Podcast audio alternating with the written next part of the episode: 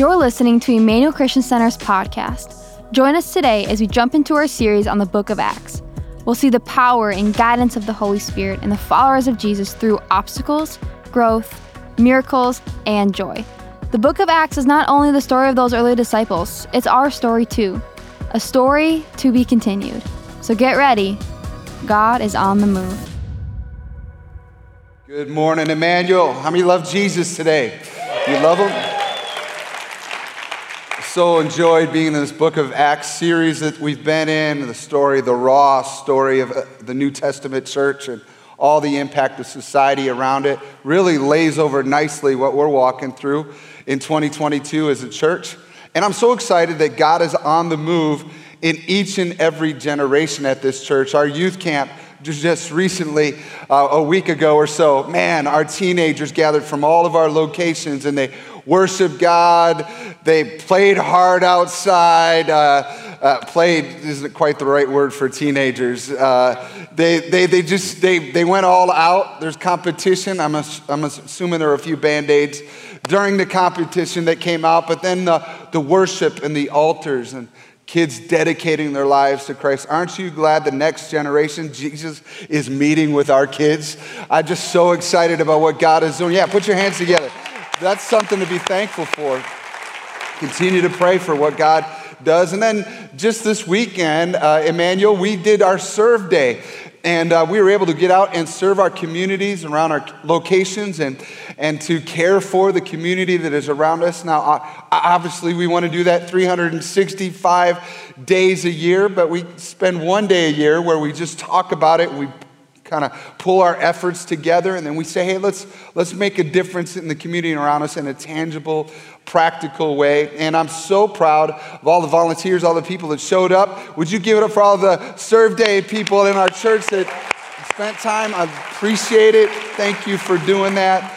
Um, really that's the heartbeat of our church and uh, i'm really grateful for it uh, before I go into my message today, I want to I wanna read something to you that um, will be going out later on in the day to all of our, our uh, uh, Emmanuel mailing list on the email side of things. And so you might want to check your email boxes later. Um, since 1963, Emmanuel is a church family with deeply held beliefs and morals and values that are rooted in the scripture and an understanding that we are responsible to fulfill Jesus' mission. We're called to care for people at every stage of life, from conception through the final breath. And we believe that every human being, before and after birth, has value and is created in the image of God. And we must seek to help individuals and families experience the life and the hope that Jesus offers. Can I get an amen to that? Now, the Supreme Court's decision to overturn Roe versus Wade this week is a significant moment, and we can celebrate the protection of unborn children and the answer to prayers we've offered for decades. But now we have a responsibility to continue our dedication to serve the real people in our cities to foster a holistic life perspective that is proactive in caring for the needs of women and men who are faced with dire circumstances. Jeremiah says this God says through Jeremiah, and work for the peace and the prosperity of the city where I sent you into exile. Pray to the Lord for it, for the city, for its welfare will determine your welfare. Jeremiah 29 7. For decades, we have prayed as a church, served, we've mourned with those who mourn, sacrificed with the communities that we exist within, and we partner with the organizations that are mobilized to minister and counsel and practice provide practical help to individuals and families in times of crisis and turmoil. And this includes the active support of health care, foster care, adoption, and family services before and beyond the point of birth. We will strive to continue to do our best in this. And we know Listen to me. We know that the current politically charged and angry environment that envelops our society makes it difficult to love your neighbor. But Jesus tells us to do it anyway. And as a church, we must love, we must listen to, and serve the cities that God has raised Emmanuel within. We will pray, we will love, and we will hope. Can I get an amen to that, church?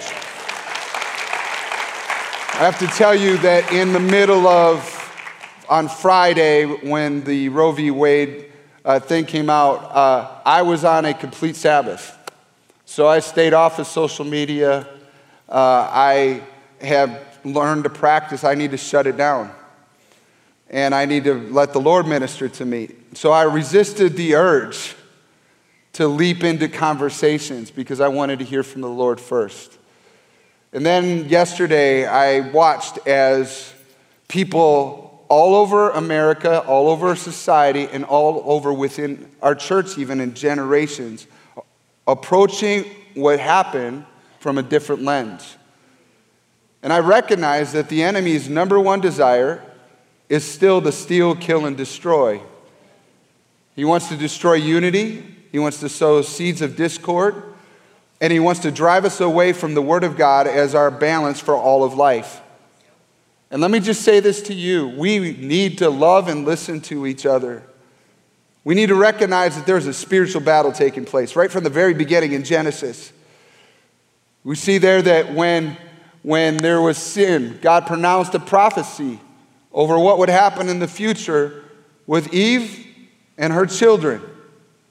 That the enemy would be going at her children and the enemy has been going after babies in the womb, and going after families and destroying people after they're born as well. And the pressures and the political side of things is one thing, but real life is another. Within our churches, and I'm not just saying within Emmanuel, but within our churches historically, we've handled pregnancy and unwed pregnancy through different means. Some of it has not been biblical. Some of it has not been treating women as we should. Some of it is excused uh, behavior of men. And if we follow the Bible and its ethical principles and we leave sex for marriage, then abortion doesn't have to become a form of contraception. But in society, it's kind of woven its way into the church. And I would just say this to you, church. We need to say, Oh God, Thank you for answered prayer. We still got some battles ahead of us. Minnesota still has it legal. There's still things going on there. And there are people in our church that are presently dealing with pain. Pain either from what they're dealing with and the, uh, and the current situations of their life, or pain from their history. And anytime something like this is brought up, it's used by, uh, as a weapon by the enemy to hurt them and pull them away from the body. And we cannot let that happen in this church. We need to turn our hearts to the Lord and love our neighbor as Jesus has called us to. Can I get an amen? Would you stand with me, church, in each of our locations in Lakeville and Elk River, Maple Grove and Spring Lake Park? And if you're at home with us today, you can stand as well, right where you're at. I want to call us to pray, and then I'm going to go ahead and go into our sermon for the day. Can you just lift up your holy hands in prayer as the scripture says? Father, we come before you. And Lord, um, we're not going to be like those people that, Lord, don't say thank you. But Lord, we say thank you for answered prayer. We thank you, God, that you have answered prayer, that you care for people, the vulnerable, you care for them.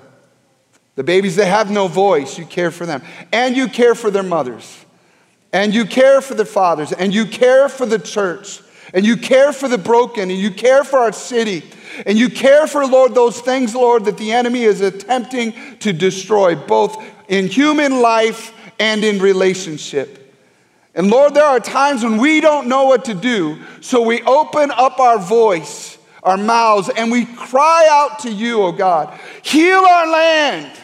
Do what only you can do. And we ask, oh God, that Lord, that the present tense power of God would be known in your church, just as it is in the book of Acts that we're studying now. We pray, God, for a fresh infusion of the power and the wisdom and the insight of heaven in our lives and in our relationships. We pray that it would pass between generations that view this through different lenses and that we have a capacity, oh God, to see your kingdom come and your will be done on earth as it is in heaven. This day we release our cares and our concerns to you in Jesus' name. And everybody said, Amen, amen, amen. You may be seated. Thank you for being gracious to me, church, in times and that are somewhat tense and things are going on and opinions are floating. It is really hard to be a pastor. I'll just be honest. It's not always easy to, to you know, it's like landmine of avoidance. You know, there's landmines everywhere, and that's why I want to go right back to the Word. Because I don't have to worry about stepping on landmines when we're preaching from the Word. Amen? Uh, today's title of the message is this What's your story? Turn to the person next to you and say, What's your story? You know, much of life is a mixture of, of narratives, of story. When we tell our stories about who we are, we go back and we pull highlights and we tell people, this is who I, I was. This is how I met my spouse. This is where I was when I went to school. And we tell highlights. We pull from a, a highlight film, if you will, into our current narrative. And we, we share the story of who we are. Uh, earlier on in life, I can recall a time when me and my friends, we would go to malls because we had no money when I was in high school. And uh, how many of you know you, sometimes you just find any place you can go? We go to the mall because there was people in the mall, and we would, we would look at the people and we would make up stories about them. We we're like, I wonder who they are, that couple over there. And he looks really like he's mad at her or something. He's got a frown on his face. That, that guy over there, he looks like he's really rich. I'll bet you he owns a company, and that company's been around for 10 years, and he's got 73 employees. And, you know, we, we would look at people and make up a narrative. You, you know, we do that with ourselves, and we do that and we project stories on others. We assume things about other people. This is what happens as we look at Acts chapter 6. Acts chapter 6 moves into Acts chapter 7. Last week, uh, Pastor Darren talked about an amazing message on unity and how the church had come together and, and they had to make deci- decisions based on unity. They appointed different people to be in positions that were very important uh, for the church to function and be who the church had happened to be. But then some of the, some of the people in, in, uh, that got the new assignments went out there and they started preaching the gospel and they started serving people. One of those people was a guy named Stephen. Stephen saw signs and wonders, and people were coming to faith in Jesus. And as they did, there were others that didn't like it. So they started making up stories about Stephen. They started saying this is his story. And Stephen is this leader who believes in Jesus, preaches Jesus, but haters turned him into the religious police. How many know haters are gonna hate? They're gonna put you on blast. They're gonna create a story about you without knowing you. They're going to create things. They're going to assume certain things. If you are this, you go to this church. If you hang out with this people, group of people, if you if you vote this way, then this is what, uh, what it means about your whole life. The narrative uh, about who you are. This is what happens to Stephen. In verse 13, it says the lying witnesses said, because he essentially is brought before the court. He's on trial. The lying witnesses said, This man is always speaking against the holy temple and against the law of Moses. We have heard him say that this Jesus of Nazareth will destroy the temple and change the customs Moses handed down to us. There's liars telling stories about Stephen. So Stephen is brought before the council and he's essentially on trial. And it says this in chapter 7, verse 1. Then the high priest asked Stephen, Are these accusations true? This was Stephen's reply Brothers and fathers, listen to me. Our glorious God appeared to our ancestor Abraham in Mesopotamia before he settled in Haran. And God told him, Leave your native land and your relatives and come into the land that I will show you. So Abraham left the land of the Chaldeans and lived in Haran until his father died. And then God brought him here to the land where you now live. Now you're going to see a huge, long sermon that follows. But Stephen's answer wasn't defensive about the lie or about himself. His answer pointed back to the word. I want you to hear me, church. He didn't get defensive about the accusations of others about his name. He was being put on blast. Haters, gonna hate. But his response was not to go, You're wrong. They're, they're lying about me. Fact check. No, no, no. He went back to the word. And when the conversations around you are tempting you to leave the truth, to defend yourself, you are in danger. Stick to the truth. I have a, a graphic up here of, um, of uh, the responses we have and the experiences we go through in life. The things we can't control are on the outside of this circle. What we can't control is what others say about us, what others do, the, the, we can't change our past experiences or other people's mistakes, eternal situation, external situations, and what happens around us, other people's ideas, having all the answers, other people's feelings, what others think. Those are all things we can't do anything about. But how much time do we spend on it? By the way, we have this graphic in our Emmanuel MN app if you want to have it later on.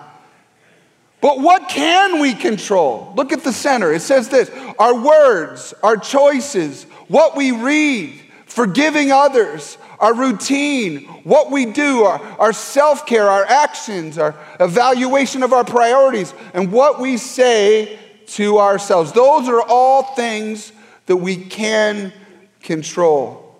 Stephen is in a place that you and I often are in. It could be in a conflict with somebody else. They're saying things about you. And often people will attribute motive to you that's not your motive. Right? This is what they're trying to do. But you can't control what they're saying.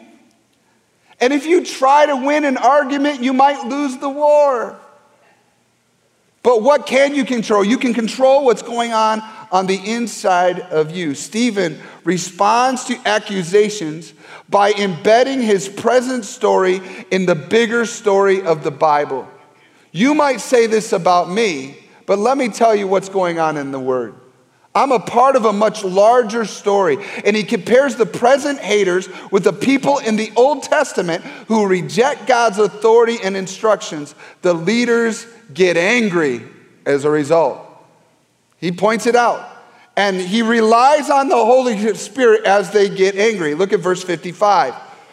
But Stephen, full of the Holy Spirit, gazed steadily into heaven and saw the glory of God. And he saw Jesus standing in the place of honor at God's right hand. And he told them, Look, I see the heavens opened and the Son of Man standing in the place of honor at God's right hand. Listen, no matter the level of hate you face, rely on the Holy Spirit and look for Jesus. No matter, don't worry about it. I think we take other people's offenses sometimes. Somebody says something, and you're, you're not really offended personally, but you know it might offend somebody else, so you take on their offense for yourself. But what if you instead, in the middle of whatever is going on, you said, Fill me with your spirit, Lord, and you look to Jesus? That's what Stephen did. And then the anger level went up, and the people went into a murderous rage. It escalated. Verse 57. And then they put their hands over their ears and they began shouting. And they rushed at him and dragged him out of the city and began to stone him. And his accusers took off their coats and laid them at the feet of a young man named Saul. And they stoned him. And Stephen prayed, Lord Jesus, receive my spirit. And he fell to his knees, shouting, Lord, don't charge them with this sin. And with that, he died. As he was being stoned, they're throwing stones at him. And by the way, they're not little pebbles that you, you skip on the water. These are the, the big rocks, the stones that kill people, and they're dropped on him. Stephen prayed and he refused to end with hate. Friends, don't end your story with hate. Don't end it. Don't let that be the thing that comes out of you. Shirley Denius used to say, the founder of our church, Pastor and Shirley Denius, Shirley would say, You find out what's in the cup when it gets tipped over. Huh. Let's make sure that we don't have hatred growing in our hearts, especially towards our haters.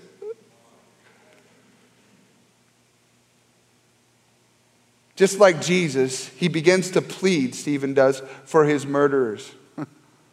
And one of the greatest characteristics of Jesus' followers is we forgive our haters. I can almost hear how quiet it is in Lakeville right now, or Elk River, or Maple Grove. Because this is the stuff we don't know how to do without Jesus. But with Jesus, because we follow Jesus, because Jesus' Spirit is in us, we can become like Jesus. You're like, I have no idea how to forgive somebody that hurt me. That's why right now we're going to start a brand new online study beginning next week if you're interested called, on a book called Total Forgiveness. We have books that are available in our lobbies, and you're going to be able to sign up online if you want. But if you want to go on that journey of forgiveness, I encourage you to do it. You can have power over your yesterdays. It doesn't have to own your future any longer. And Stephen was able to forgive. Before we move on, I want you to notice in the text that there's a young man that oversees the persecution. His name was Saul. He's standing there. And one of the, the things about Saul is he later on becomes a guy named we call Paul. But he's not so virtuous at this point in our eyes, or the author of the book of Acts' eyes. No, Luke, the author, is laying the breadcrumbs for a future episode. And Saul is going to be a major figure for the rest of the book of Acts. And Saul is going to lead a massive wave of persecution against the church. Chapter 8, verse 1. Saul was one of the witnesses, and he agreed completely with the killing of Stephen. And a great wave of persecution began that day sweeping over the church in Jerusalem and all the believers except the apostles who were scattered through the regions of Judea and Samaria. And some devout men came and buried Stephen with great mourning. But Saul was going everywhere to destroy the church. And he went from house to house, dragging out both men and women to throw them into prison. Hey, this is like rated R right now for violence. This is the real life story going on where Saul is going after people and dragging them out of houses. He hated Christians and thought that he was doing the right thing. He thought he was serving the right cause. And he viewed Christ's followers as the enemy of God. Later on in Saul's life, when he became Paul and he wrote letters of the New Testament, in Philippians chapter 3, verse 6, this is what Paul said. He said, I was so zealous that I harshly persecuted the church. And as for righteousness, I obeyed the law without fault. He believed that he was doing something so strongly that he viewed himself as doing God's work. This is insane, you guys. In modern times, people hold their views at incredible levels of belief.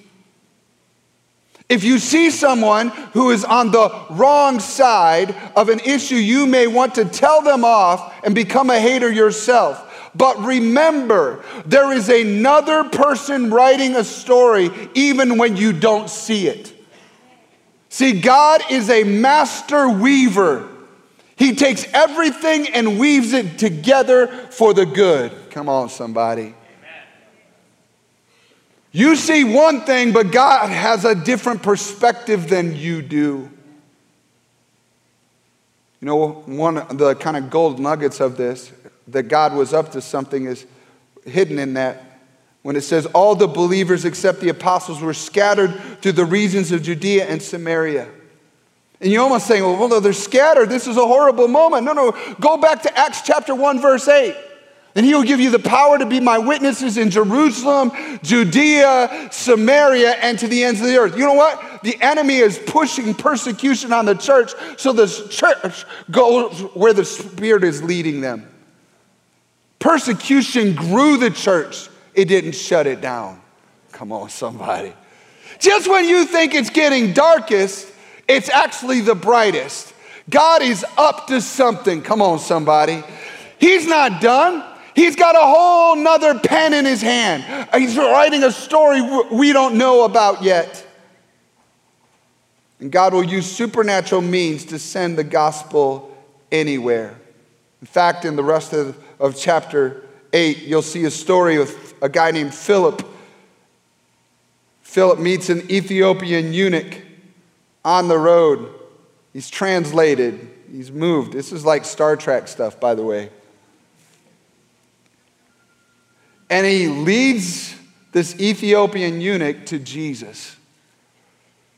This is powerful. And by the way, the Ethiopian church is probably the oldest ongoing church in, in the world.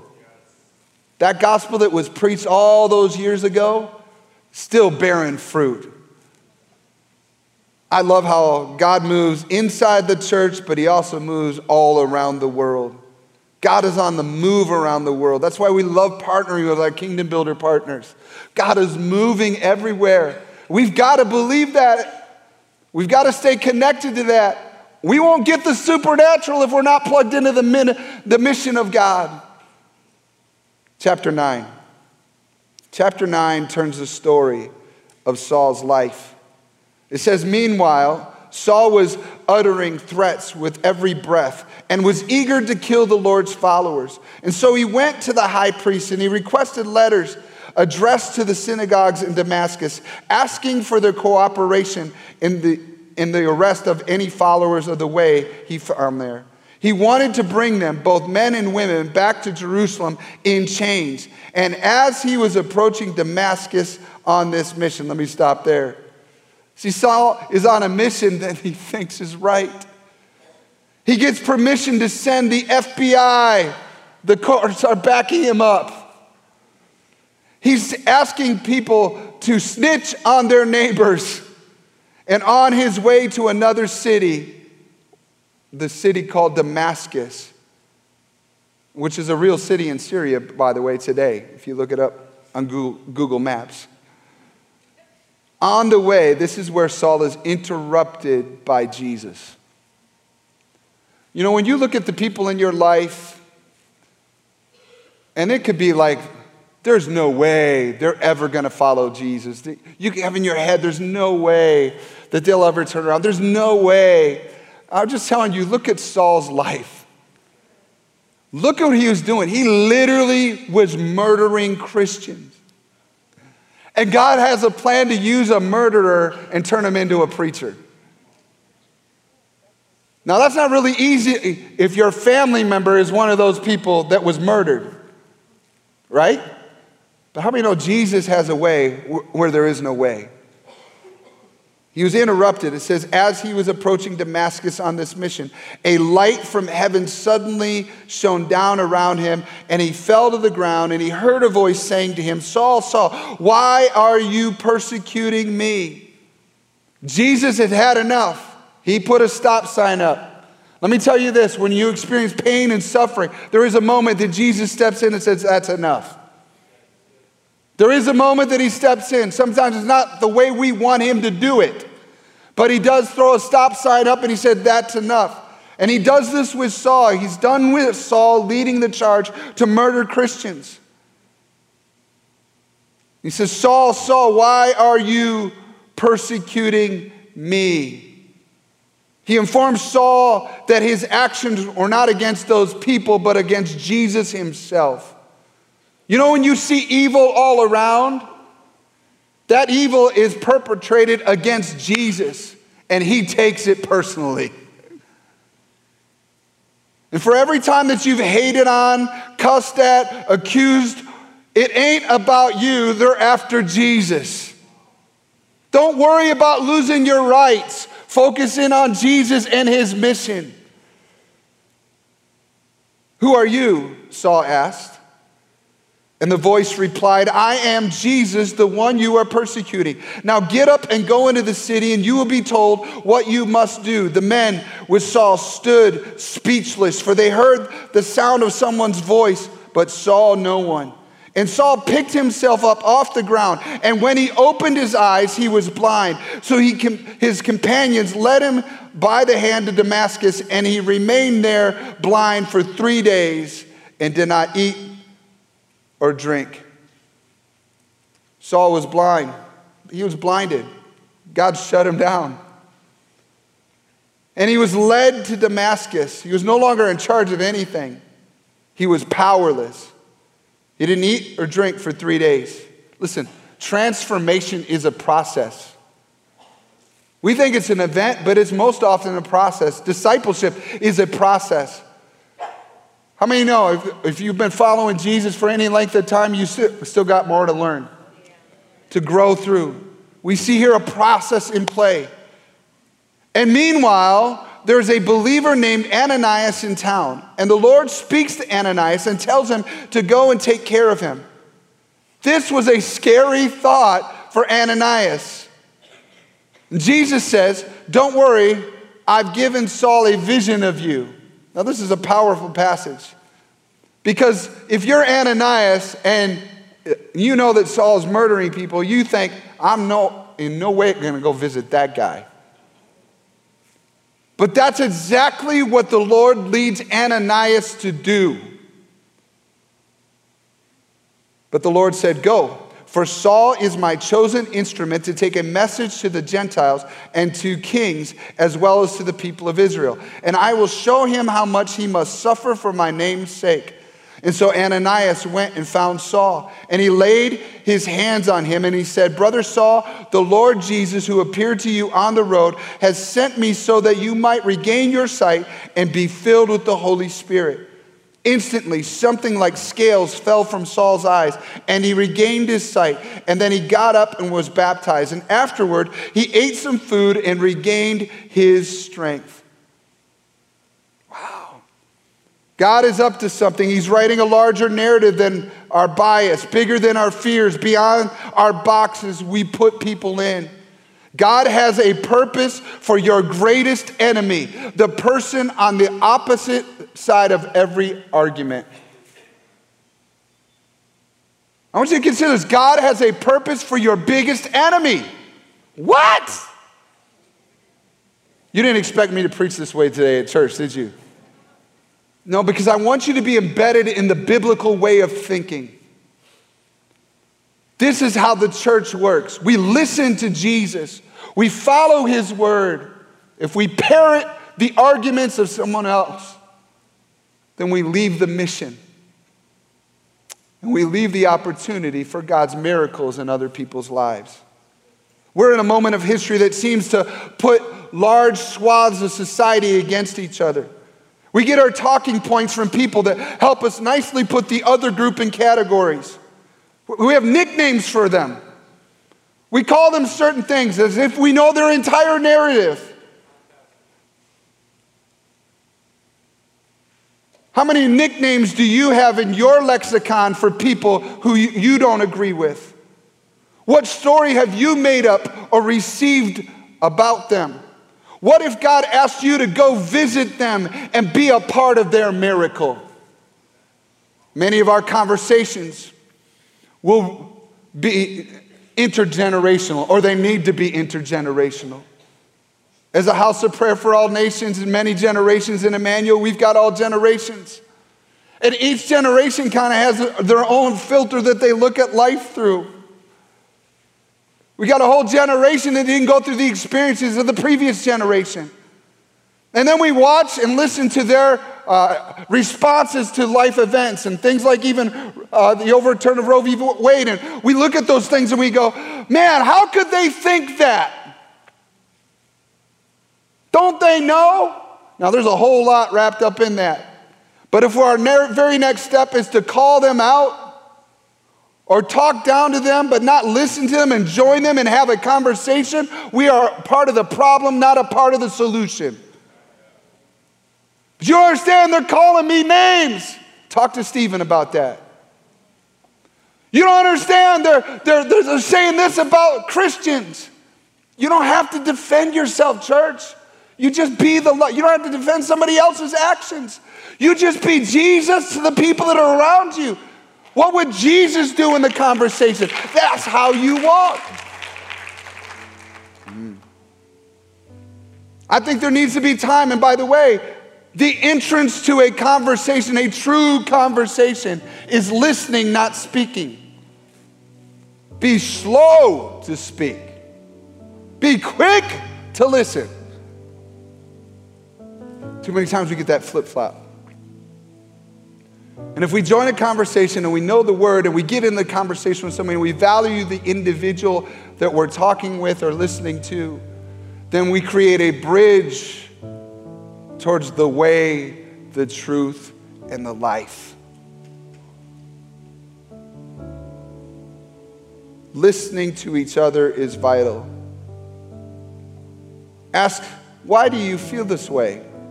How do you come to believe this? See, listening to others creates a path for others to ask you your why. 1 Peter chapter 3, the apostle says, Now, who will want to harm you if you are eager to do good? But even if you suffer for doing what is right, God will reward you for it. So don't worry or be afraid of their threats. Instead, you must worship Christ as Lord of your life. And if someone asks you about your hope as a believer, always be ready to explain it. But do this in a gentle and respectful way. Keep your conscience clear. Then, if people speak against you, they will be ashamed when they see what a good life you live because you belong to Christ. Remember, it is better to suffer for doing good if that is what God wants than to suffer for doing wrong. The church in the book of Acts is growing and maturing. The power of the Holy Spirit is with them. They could move forward, and so can we, despite the haters. What's your story about you, and what's the story about them? We need to add some people to our prayer list. Come on, somebody to pray for your enemies, not talk about them, to get ready for visions to break out. I am one of those people that's a crazy optimist that God's kingdom works in the most difficult of times. I just believe that by faith we can do this, that we don't have to act like we're in a war with people. No, the battle we face is in the heavenlies. And we have to learn to fight God's way, to see things the way God sees them. And when we can't see it, we need to call out to Him and say, God, help open my eyes. Help me not to be a closed person. Help me to be open to becoming an Ananias. I am praying that God would call our church to be a church full of Ananiases who are going about our business, following Jesus, doing the right thing. And God begins to speak to us about reaching across the fence and talking to somebody else. Even though we have fear, perhaps God is also doing a miracle on the other side. Perhaps there's souls in our story. There are people in our society. Then Jesus is coming back soon, and He's really interested in seeing their lives transformed so they can have eternal life with Him. And so he's going to speak to his witnesses, to his church. Listen, getting filled with the Spirit is not just about getting chills down your back. It's not just about watching the miraculous. It's about the mission of God, reaching people who are away from God. He cares about the lost. He cares about the world. He cares about the haters. And he wants to use his church to be witnesses in Jerusalem, in Judea, in Minneapolis in St. Paul, in Minnesota, all around the world. Come on, somebody. Would you stand with me on all of our locations today? Hallelujah.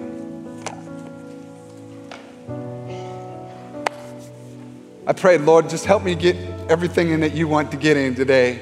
Covering the text, going back to the word, just saying there's things we don't know for sure, and there's things we do know for sure. And for everything, this is the moment of every message, by the way. This is the application moment. I talk about this with our, our sermon prep teams and people that preach that, hey, listen, don't do all your, your preparation about the text and what, what you're preaching through. Really, application is the most important thing. Because if you don't hit save after you just wrote a paper, how many know it's lost? And if God begins to work on you in the middle of a service and He speaks to you about different things, whether you like me or not, whether you wish I would have said something different or not, but the Spirit of God is speaking to you, this is the moment where you hit save. This is the moment where you say, God, let that be active in my life. This is the moment where maybe you feel you got a gap between where you are and where you want to be. And that's when you say, God, help me. And this is also where God enters the equation and he hears you saying, God, help me. And he begins to help you. Just a few years ago, one of our albums at Emmanuel, there was a song that we sang that I asked for this morning. And in the words, it talks about open up our eyes to see what you see. Send revival. Church, may God send revival in our church and into the world around our church. Amen. So I'm going to pray and then we're going to go into song and we're going to sing and then you're going to hit enter. Why don't you lift up your hands to heaven right now with me? Father, we come before you and we thank you, Lord, that your word is living and active and it is sharper than any double edged sword. I thank you, Father, that, Lord, that you are not distant, that you are close, and that, Lord, you said that you would lean in and listen, that you actually have ears to hear the cries of your people. So we call out to you and we say, Oh God, open our eyes to see what you see. Give us a, a glimpse of the grander picture, the narrative that you're writing. Lord, we're not insignificant in this moment. We are important in your story. We yield ourselves to the grand weaver of all stories. Take everything that we've gone through and weave it together for the good. And we pray, oh God, awaken, awaken your church to be used of you, to be Ananias's, to be called of God, to be the witnesses on the earth. And I pray, oh God, that you would stir the people outside the walls of the church, that they would have visions of you, that you would speak to the lost, that you would speak to the enemies of God, and that, Lord, you would turn their stories around. We call out to you for it. In Jesus' name, amen. Amen. Amen. Thank you for joining us. We pray that you are encouraged and blessed by today's message. Check out emmanuelcc.org for faith resources, how to get plugged into the community, or join us live on Sundays at 9 a.m. and 11 a.m. Central Standard Time. We are so excited to see what God is going to do. The best is yet to come.